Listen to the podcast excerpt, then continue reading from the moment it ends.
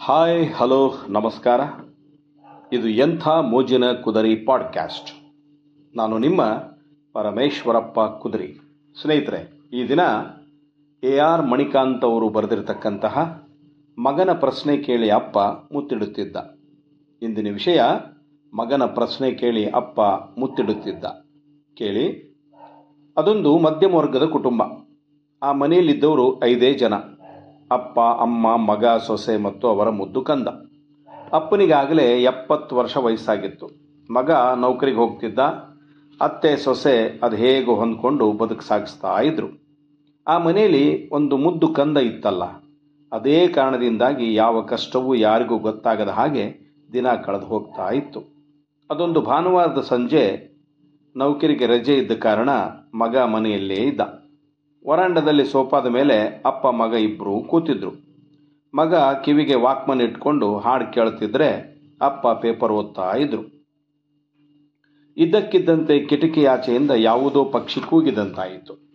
ಕಂದ, ಅದೇನಪ್ಪ ಸದ್ದು? ಹಕ್ಕಿ ಕೂಗ್ತಾ ಇರೋದಾ? ಯಾವ ಪಕ್ಷಿ ಅದು? ತಂದೆ ಕೇಳಿದ್ರು. ಅದು ಕಾಗೆ ಕಣಪ್ಪ. ಮಗ ತಾತ್ಸಾರದಿಂದಲೇ ಉತ್ತರ ಹೇಳ್ದ.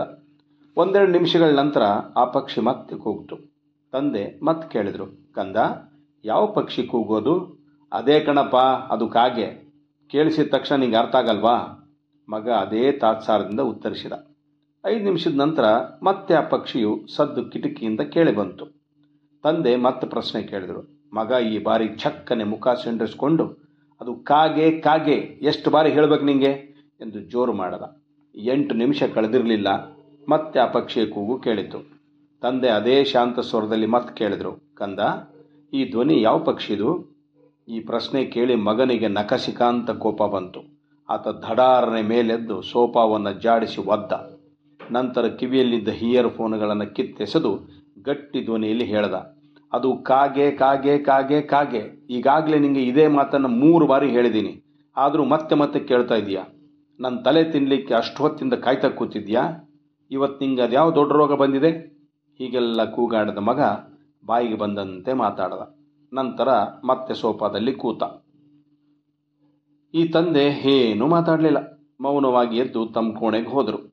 ಒಂದೆರಡು ನಿಮಿಷಗಳ ನಂತರ ನಡೆದು ಬಂದವರ ಕೈಯಲ್ಲಿ ಒಂದು ಹಳೆಯ ಡೈರಿ ಇತ್ತು. ಅದರಲ್ಲಿ ಗುರುತು ಮಾಡಿದ್ದ ಒಂದು ದಿನಾಂಕದ ಹಾಳಿಯನ್ನು ತೆಗೆದು ಮಗನ ಮುಂದಿಟ್ಟು ಸುಮ್ಮನೆ ಕೂತರು. ಅದು ಅಪ್ಪ ಬರೆದಿದ್ದ ಡೈರಿ ಎಂದು ಖಚಿತವಾದ ತಕ್ಷಣ ಮಗರಾಯ ಕುತೂಹಲದಿಂದ ಕಣ್ಣಾಡಿಸಿದ. ಅದರಲ್ಲಿ ಹೀಗಿತ್ತು. ಇವತ್ತು ಮೂರು ವರ್ಷದ ನನ್ನ ಮಗನೊಂದಿಗೆ ಸೋಫಾದಲ್ಲಿ ಕೂತಿದ್ದೆ. ಅದೇ ವೇಳೆಗೆ ಕಾಗಿಯೊಂದು ಹಾರಿ ಬಂದು ಕಿಟಕಿಯ ಬಳಿ ಕೂತಿತು.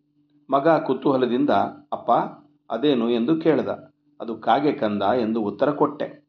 ಆನಂತರವೂ ಸತತ ಇಪ್ಪತ್ತೈದು ಬಾರಿ, ಅಪ್ಪ, ಅದೇನು? ಎಂದು ನನ್ನ ಮುದ್ದು ಮಗ ಕೇಳುತ್ತಲೇ ಇದ್ದ. ನಾನು ಒಂದೇ ಒಂದು ಬಾರಿಯೂ ಬೇಸರಿಸದೆ ಉತ್ತರ ಹೇಳಿದೆ.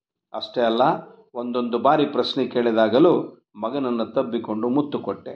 ಅವನ ಕುತೂಹಲ ಮತ್ತು ಮುಗ್ಧ ಪ್ರಶ್ನೆ ನನಗೆ ತುಂಬ ಇಷ್ಟವಾಯಿತು. ಇದೆಲ್ಲವನ್ನು ಓದುತ್ತಿದ್ದಂತೆ ಮಗನಿಗೆ ತನ್ನ ವರ್ತನೆ ಕುರಿತು ನಾಚಿಕೆಯಾಯಿತು.